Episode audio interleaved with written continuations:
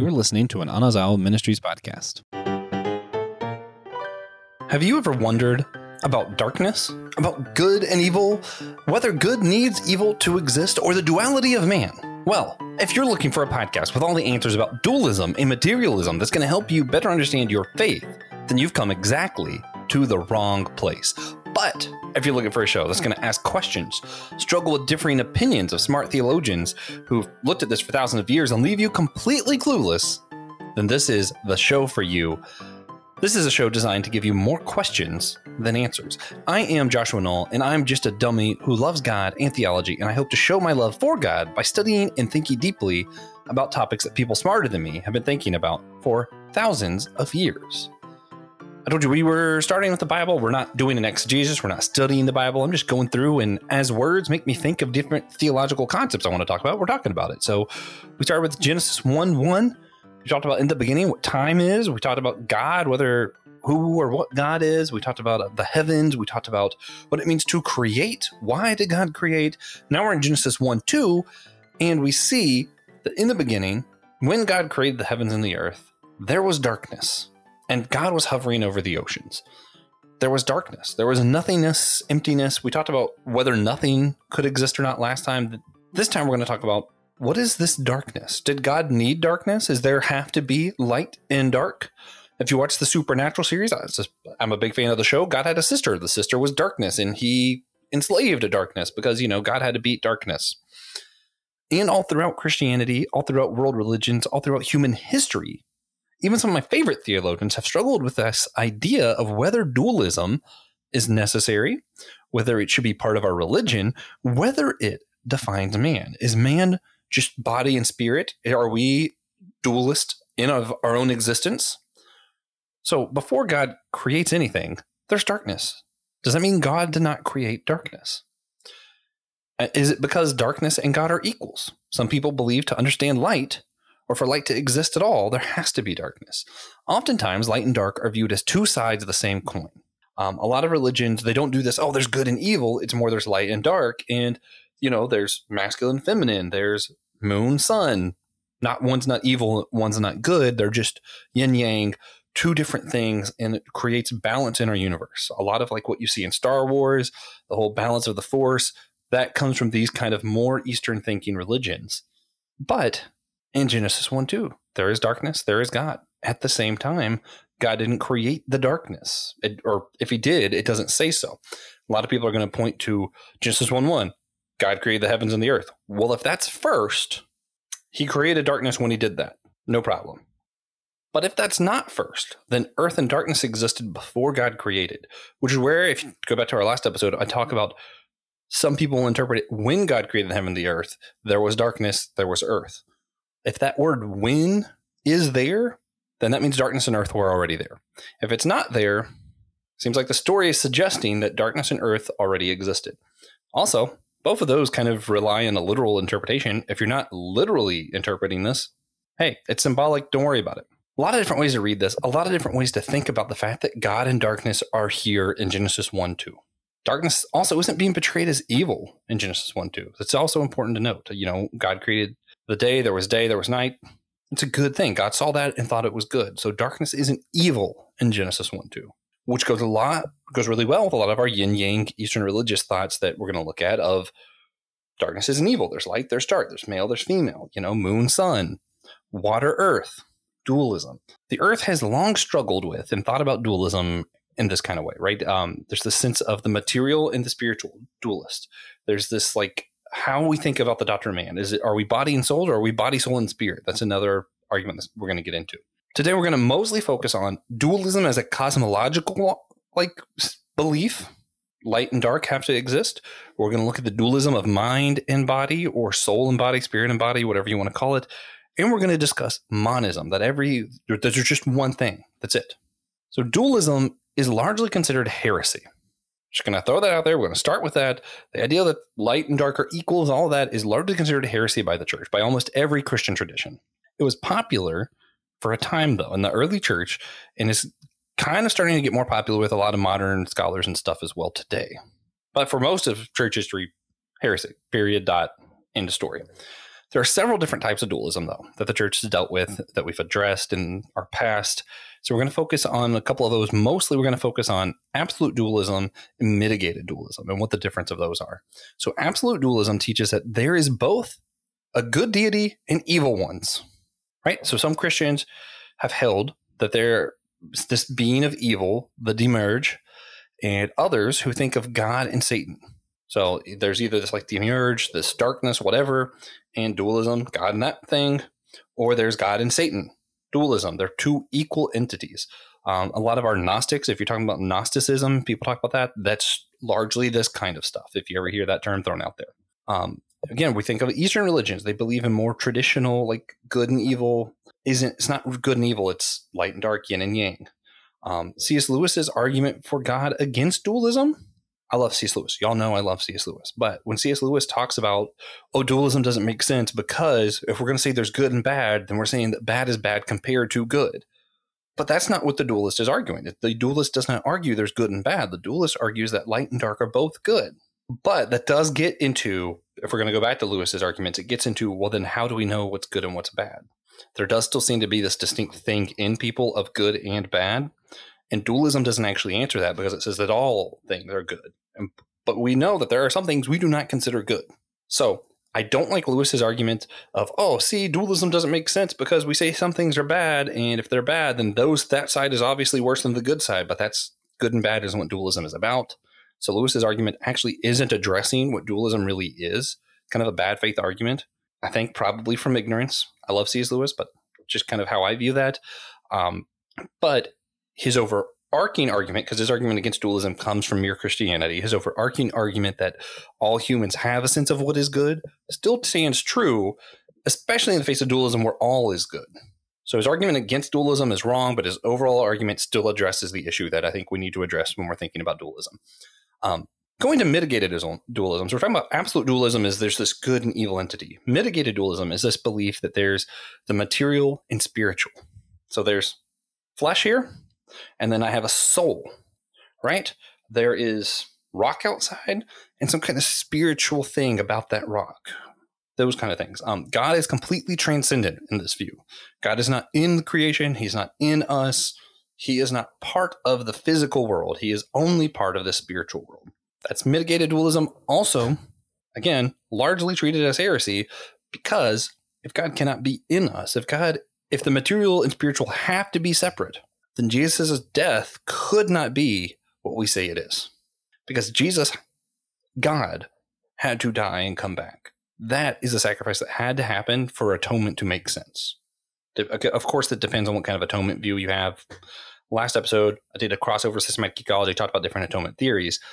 But for most of our views of atonement, we need God to be God when he makes that sacrifice. Jesus needs to be God for that sacrifice to amount for what we want it to amount for, what we believe it does.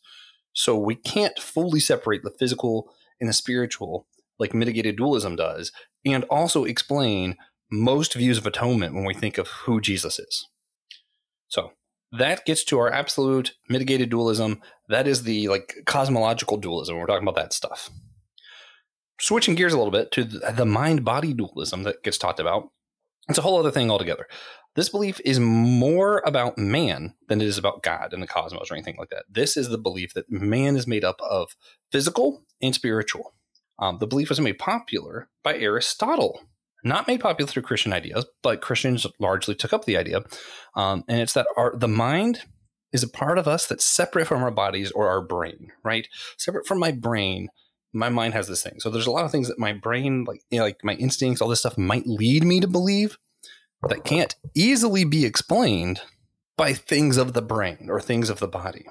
Um, so a lot of Christians are going to hold a similar view to that today, even that there's this mind and body or soul and body, but there's also going to be this uh, tripartite, tripartite. I don't know. There's also this trichotomy that view that people hold of man, of there being a mind, a body, and a soul, that there are all three of these things. So that's a little bit of a disagreement that you'll see in dichotomy, trichotomy. Most people fall in the dichotomy belief these days. I prefer trichotomy. I'm a weirdo. You know, check out systematic ecology. I'm known as Josh with the wrong opinions. It's probably one of them. It's fine. It's whatever. There are many arguments for and against when we're talking about the mind body dualism view. Um, largely, when we view things like brain damage, we see that brain damage impacts what we think of as the mind. So, can't really fully separate the body and mind. I mean, if you think about it in that way. Um, another other implications of this, um, where we see a lot of disagreements in the church, there are periods where certain traditions taught that the body itself was evil, our physical body, our flesh is evil, and that our mind and soul is good. So we need to deny our body for our soul's sake. You know, some Christians were taught to fight against their own body's desires, kind of stuff. Um, more recently, there's been a lot written and view kind of in favor of our bodies and souls being one of the embodied spirit. So again, Gregg Allison, I plug a lot of his stuff, but he writes some pretty good stuff on this. The Embodied Christ, I think, is one that everyone should check out. Great book. Okay, finally, we're going to talk about monism. A lot of Christians, especially those who hold to a form of panentheism, that God is in all things. You know, God was in Jesus, God is in the rock, God is in us. Um, not that God is those things, but He's in those things.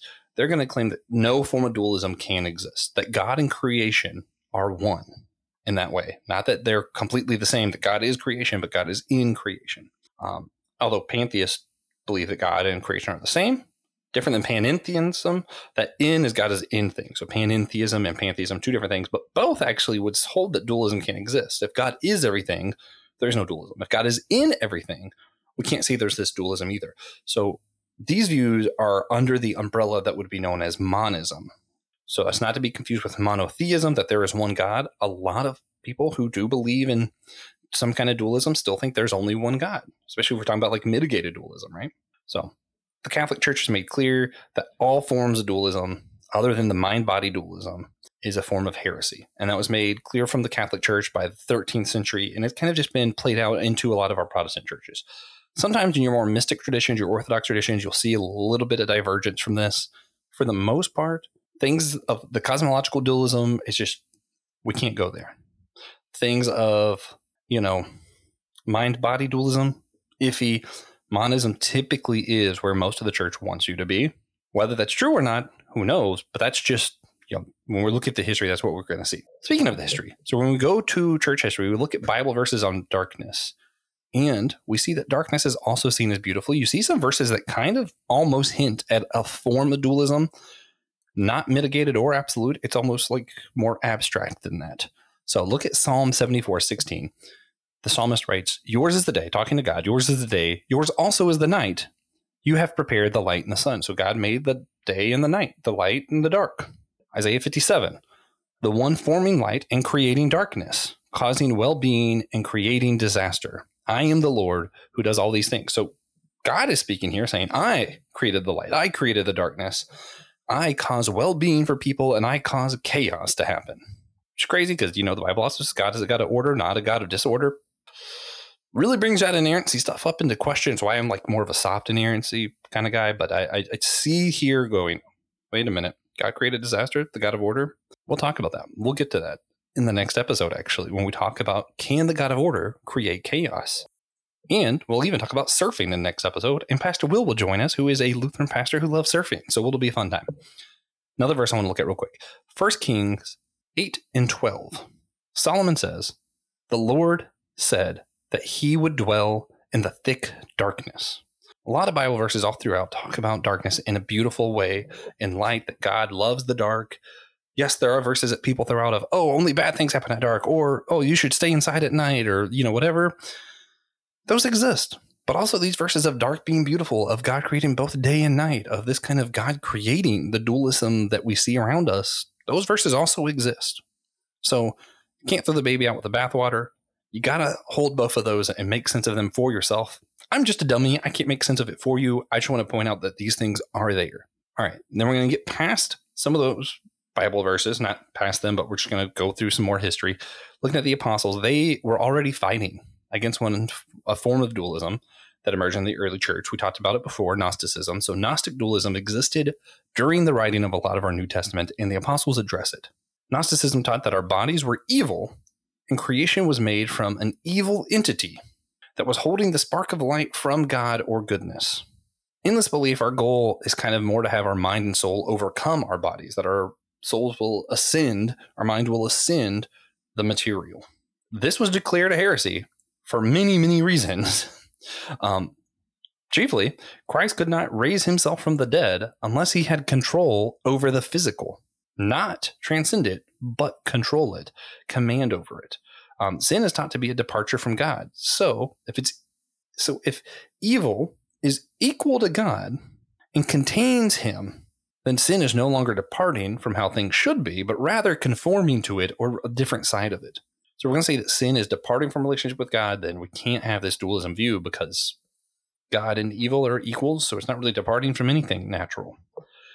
Um, this view also makes material eternal, because only God can raise souls and lift us into eternity. So if, if we're going to say that material and soul, spiritual, are two different equal entities, then the spiritual God could not create the material, especially if we're going to say material is evil. We can't say that came from God who is good. It just doesn't make sense. This view, it's just, yeah, yeah. It's antithetical to the Bible, antithetical to the church's view of salvation, most views of atonement. It just doesn't work. So Gnostic, Gnostic dualism, Ikes, yuck, bad. Um, a little bit further, Manichaeism. I'm pronouncing that incorrectly. I know that. I said I was a dummy at the beginning of the episode, so just don't hold me. Yeah, just don't hold this against me. Um, I'm just gonna say manic because I'm not gonna try to say the whole word, but it's the the next dualist belief I want to look at it, and um, and it's the next one the church considered to be a heresy again. Surprisingly, it came from Gnosticism. It um, have borrowed heavily from other religions, though, like Buddhism, Zoroaster. I don't know. I'm going to try and say it. Um, today's not my day, guys. This was the belief that our souls are part of God and have fallen to the world. So our souls are God, just parts of Him that fell down to the earth. Um, and this belief taught that if we learned who we really are, we found ourselves that we would transcend the evil material world into the presence of God and become one with Him again. Um, so this view allowed for the power of God better than Gnosticism did because God's still over us. There's still parts of us that God is reaching out towards. Um, it didn't constrain him to evil the way that Gnosticism did when we think about Jesus. Um, but it does claim that we can save ourselves, that I can just realize who I am and that will save me. And that negates the purpose of Jesus.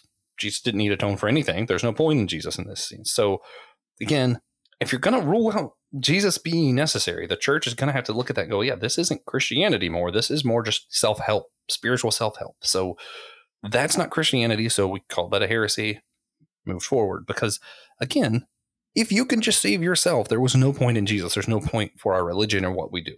That's completely valid point. That's something that we can argue about. But at that point, we're no longer arguing as Christians and other Christians who believe different. We're arguing as Christians and non Christians. So a lot of these different views of dualism, alongside some others, still impacted and changed church thought. So I'm not just talking about this, oh, this fun history of things that people believe that we don't anymore. Uh, it did impact the church. Um, thinking through these ideas and rejecting them is how the church came to be more supportive of teachings around that mind body dualism that Aristotle taught. So we're looking at these things and we're saying, no, that doesn't make sense. But some of this dualism stuff still seems to have some kind of rhythm to truth. And that's where a lot of the church came in line with that mind body dualism that Aristotle taught. Um, not looking at a Christian X, next we're going to look at Immanuel Kant. He believed in that same kind of mind body dualism that Aristotle taught, claiming that there are kinds of, there's like different kinds of things that we have instincts to do, much like the animals, but then there are things that humans can transcend that kind of thought into something else. Like there's something different than just instincts and survival that our minds are doing. Um, Kant taught that there are differences in the thoughts that we have caused by our desires and the thoughts of just pure liberty, occasionally to our own detriment, even, where we see that people put themselves in harm's way for liberty's sake, not for anything that would help survival. And when that's happening, you're going against the survival instinct. To him, that was proof of something more going on in the human than just brain instincts, etc. I mentioned C.S. Lewis earlier. I'm talking about him again. Uh, he argued, again, for this kind of distinction, this mind body dualism almost, but he ultimately claimed that the only logical explanation is that God had to exist for our minds to exist as something separate. So if you look at how we think, if we're going to say that that just came from someone else and that came from someone else, at some point we're either going to say that all of our logic and thinking is just senseless and based on nothing, or we inherited the way that we think our minds from something higher than just ourselves, and that would be God. That's Lewis's large kind of my summary of his argument. Um, do have a fun quote from Lewis here. Uh, he says, "If minds are wholly dependent on brains, and brains are dependent on biochemistry, and biochemistry in the long run on the meaningless flux of atoms, we cannot understand how the thought of those minds should have any more significance than the sound of the wind in the trees." I say there's any significance to our thought, there's got to be more than just us. There's got to be more than just random atoms bouncing around. So, argument from biology says that there is no biological evidence that we have anything that we have is caused by anything other than the brain. So, a lot of what we say the mind is, all the stuff is still, we can look at biology and see direct correlations brain to mind or what we consider mind. We can account for most things the brain do does just biologically. So that's the biggest argument against this kind of mind body dualism. Um, there's also this argument for simplicity. You know, if we're arguing against it, there's argument just kind of states that there's no need to assume that there's something we can't see if we can explain everything with stuff that we do see. So yeah, there there are some strong evidence uh, arguments against these things that I think are really logical, but Immanuel Kant, C.S. Lewis, I'm not disagreeing with those guys. Those guys are genius looking at the dichotomy and trichotomy of man, if we're going to say, is man just mind and body or soul and body, or is man mind, body, and soul trichotomy? You know, a lot of the Bible says worship God with all your mind, all your strength, all your heart, soul, whatever. The, the Bible kind of seems to, in a couple of different places, break up man into three parts, but a lot of times we look at it and go, yeah, that's actually just two parts. So just going to go through some important people. Clement of Alexandria or Origen are both teachers that believed in trichotomy, that there was mind, body, and soul. Um, when we look at Augustine, he popularized trichotomy, he, and it was widely accepted all the way through the Middle Ages that there was mind, body, and soul. There was my flesh, my mind, these things that I think that are, are deeper than what my brain can come up with, and then my soul, which is something separate from just my thoughts, something spiritual in essence. Aquinas, he held to a form of dichotomy. Surprise, surprise, Aquinas caused something that I like and agree with to be kind of done away with or brought into a lot of question. Because, you know, I disagree with almost everything Aquinas does, so why wouldn't he be the one that started this new trend? Um, he held to this form of dichotomy that the soul needs the body to exist that the body that the soul doesn't exist unless the body exists. And our bodies are what will be made perfect and rise again. So he held to this dichotomy but his form of dichotomy was also sort of monism in the sense that they are two separate things but they can't exist without each other. They need each other. So when we raise again both will be raised again. So kind of embodied soul kind of view. Go to our reformers. We're talking about luther. We're talking about calvin. They kind of made popular Aquinas's view of dichotomy. They revived it, made that the running big thing that most people believe is going to be dichotomy. Luther's view of two kingdoms, largely influenced by Augustine's City of God, contributed to the thoughts of duality as well as exploring implications of these views. So, even getting outside the mind body stuff, when you look at Augustine, he wrote, you know, City of God, that we really people who belong to the city of God, who are now ambassadors to our earth here today. We don't belong here, but we're ambassadors as residents, as citizens of the city of God. We are ambassadors to where we live today. So I'm an ambassador to America as a resident of the city of God. He was an ambassador to Rome as, you know, as a citizen of the city of God. Um, Luther has a very similar thing in his Two Kingdoms works, and that also kind of has this duality sense to it even though it doesn't get labeled as such a lot of the times. Um, when we think of the Puritans, this really changed a lot of the dialogue and a lot of the thoughts in this kind of mind body dualism stuff. Um, the Puritans taught that material and sexual desires were evil and that they needed to be overcome. Um, they believed, which by the way, a lot of Buddhists, a lot of you know Hindus kind of stuff believe similarly that body desire needs to be overcome so for the spiritual, and once you overcome that, you reach enlightenment. Puritans are teaching something very similar, but would never use that kind of language. Um, they believe that God would bless them in life and the next life if their desires weren't the of this world. If they change their desires not of sexuality, of physical things here, but rather of things of God, things of beyond, that, that God would then bless them with their desires of the things beyond instead of things here. Um, the Bible teaches a lot about battling our flesh, you know, going against our desires, you know, um, self sacrifice. The Bible teaches a lot in favor of those things. So it's not that this is without cause. It's not that this is without any logic. It, it, it makes sense. Obviously, I'm not a fan of it, but that's something that Puritans taught. That's something that's been throughout all church histories this mind body dualism, you know, soul over body. kind of treatment rather than body and soul together. So more recently, we have a lot of books being published though that are doing that. You know, I mentioned earlier the embodied living as a whole people in a fractured world by Gregg Allison. Check it out. Please do it. It's worth it. Also, got to look at our Catholic and Orthodox brothers. When we look at those churches, they pushed a lot against the Puritan thought. Um, they claimed that our bodies and desires were also places that God and that sex and material are meant to be. that, that God placed these desires in us. They're meant to be there. That's why God put them there. We're meant to enjoy them but we're meant to enjoy them the way that God intended us to.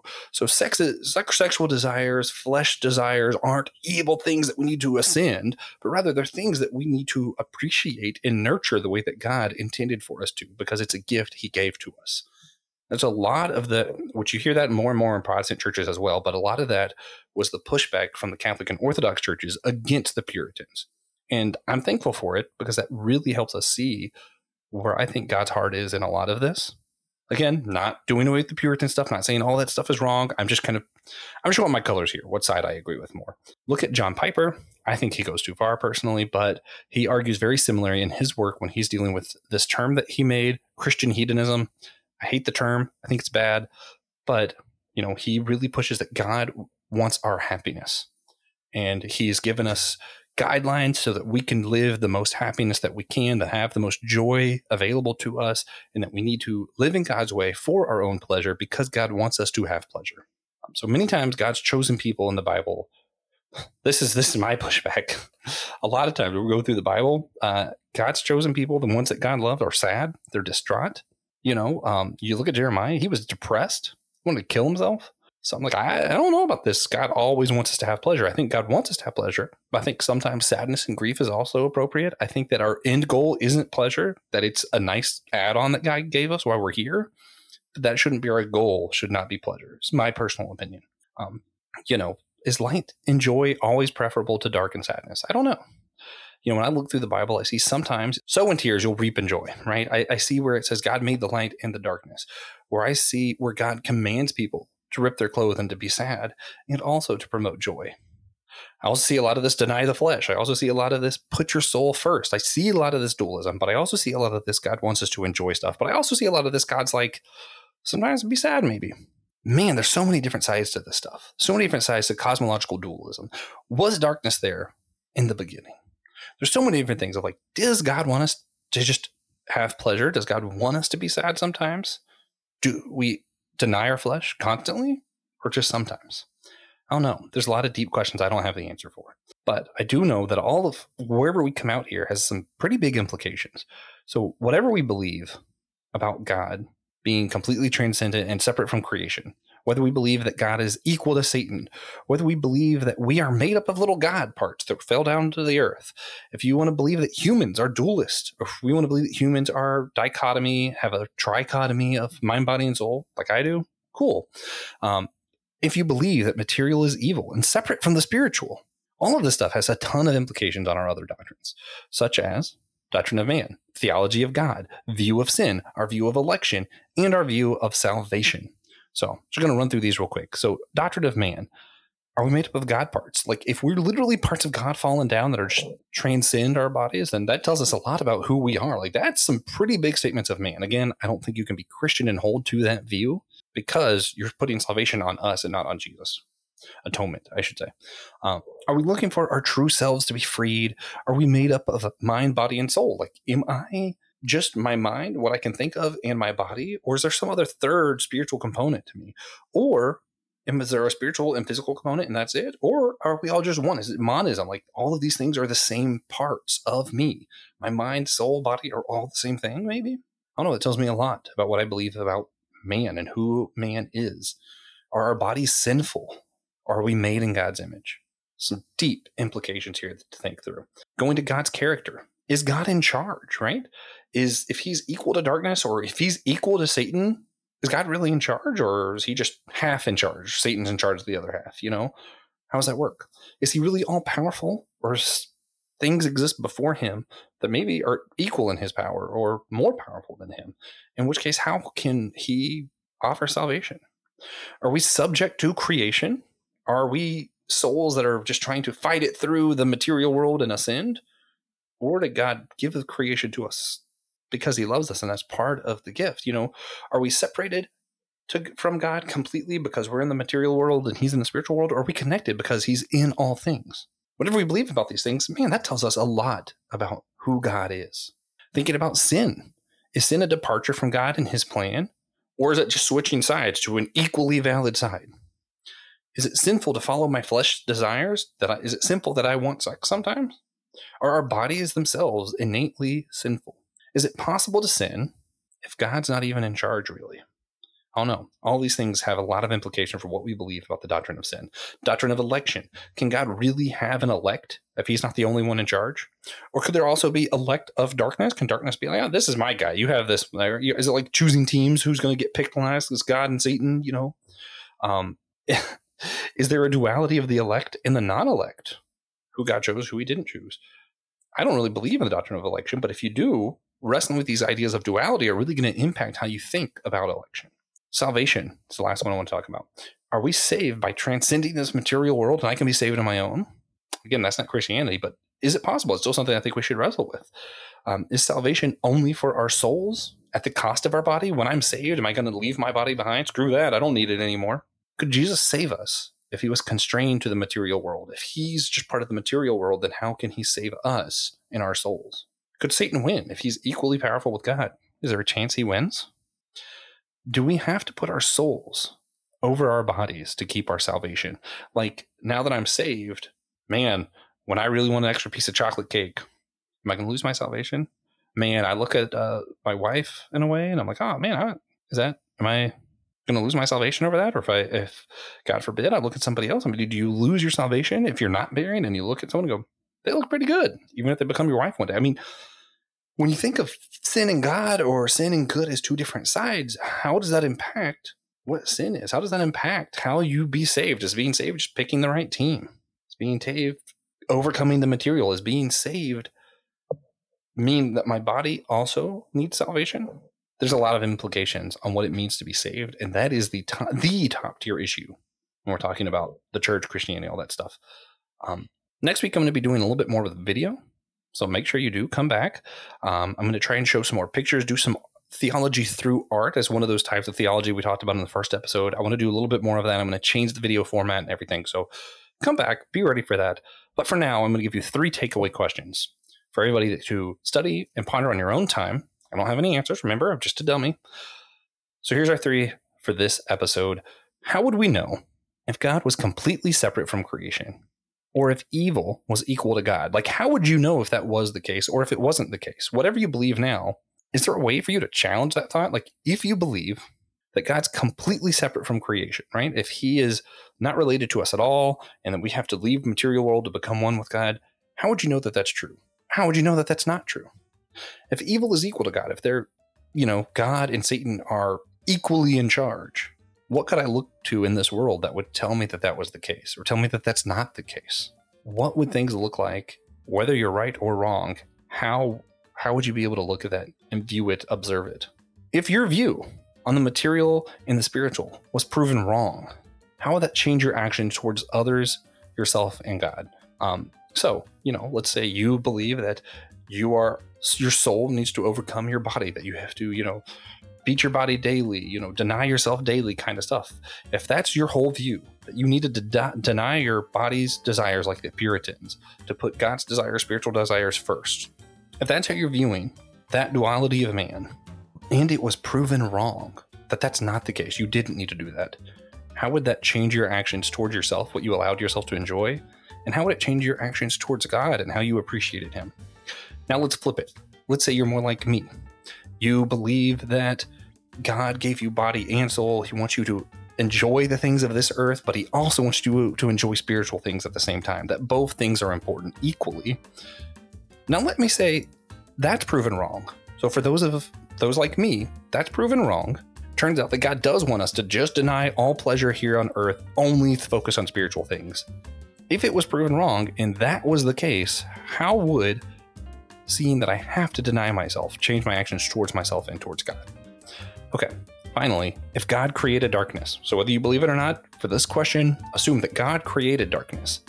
And that's true, then how do you find beauty in the dark? If God created night, if he created darkness, if he created sadness even, you know, let's let's pretend yin yang for a second. If God created the yang, how do you find beauty in it? So here's our three questions again. Just recap. How would we know if God was completely separate from creation or if evil was equal to God? Question number 1. Question number 2. If your view on the material and the spiritual duality is proven wrong, how would that change your actions towards yourself and towards God? Question 3. If God created darkness, how do you find beauty in the dark? Well, guys, I hope you're just as confused as I am and that you're inspired to go and study these great theologians like C.S. Lewis, Immanuel Kant, Origen, Augustine, even Aquinas a little bit better, um, more deeply on this topic. Look at what they're saying, go through all of this, and then go forward in your own faith journeys. Um, thank you all so much for joining this dummy on my journey to learn more about God and to love Him better. I hope this has encouraged you to worship God in your own thinking and to keep on struggling.